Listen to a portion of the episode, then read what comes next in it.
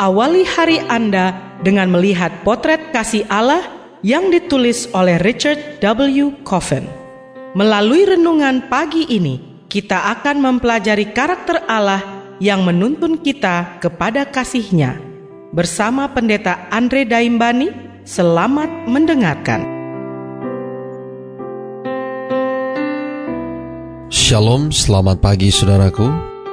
Renungan pagi kita hari ini 10 Juni berjudul Dalam Kami Percaya.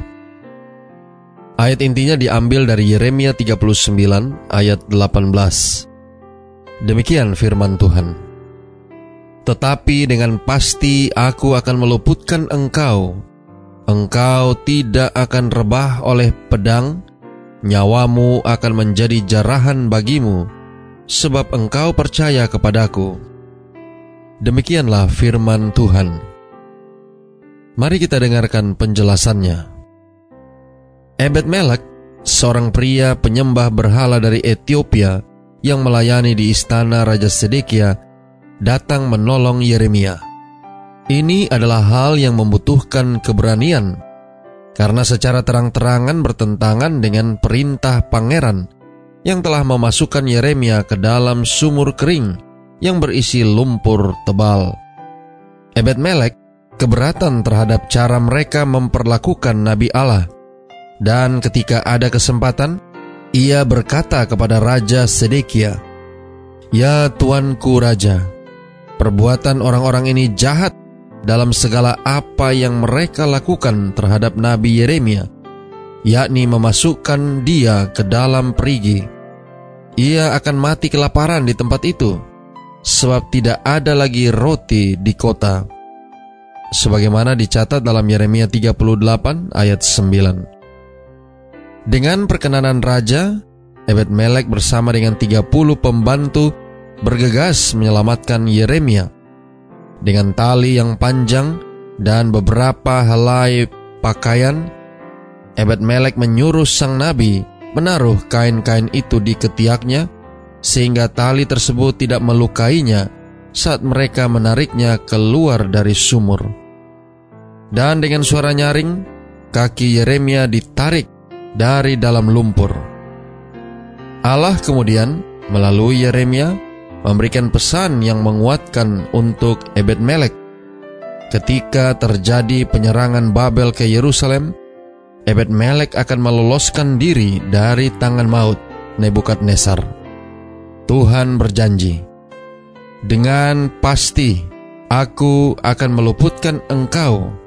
Engkau tidak akan rebah oleh pedang. Sebagaimana dicatat dalam Yeremia 39 ayat 18.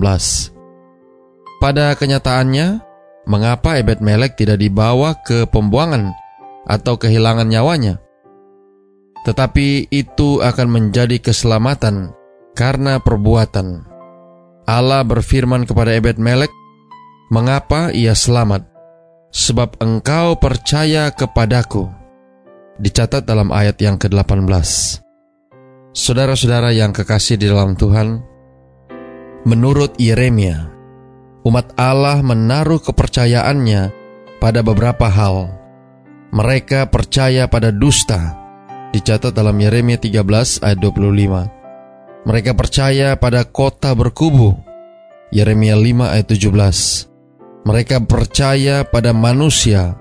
Yeremia 17 ayat 5. Mereka percaya pada dukungan tentara bangsa lain seperti Mesir.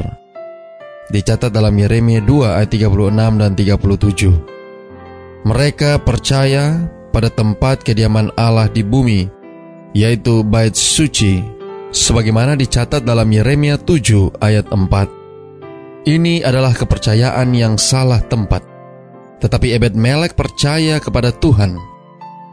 Saudara-saudara yang kekasih di dalam Tuhan, hari-hari ini sangat mudah bagi kita untuk percaya pada rekening bank, pada majikan kita, pada pemimpin gereja, dan pada properti yang kita miliki pada asuransi, pada pemerintah, pada penguasa, pada kemampuan fisik.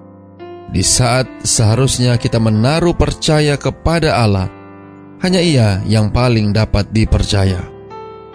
Doa kita hari ini, Bapa terima kasih. Melalui renungan pagi ini, kami diingatkan tentang satu pelajaran yang penting, bagaimana kami boleh meletakkan kepercayaan kami kepada Tuhan. Terima kasih melalui renungan pagi ini, kami diajarkan untuk tidak meletakkan kepercayaan kami kepada hal-hal yang duniawi, Tolong kami hari ini Bapa, biarlah dengan pertolongan kuasa roh kudusmu, kami boleh dapat menghidupkan apa yang sudah kami dengar dan pelajari untuk boleh senantiasa percaya kepada Allah, gantinya mempercayai hal-hal duniawi. Terima kasih Bapa. Inilah doa dan permohonan kami kepadamu. Semoga Tuhan senantiasa memberkati kita sekalian sepanjang hari ini saat kita melakukan aktivitas kita masing-masing.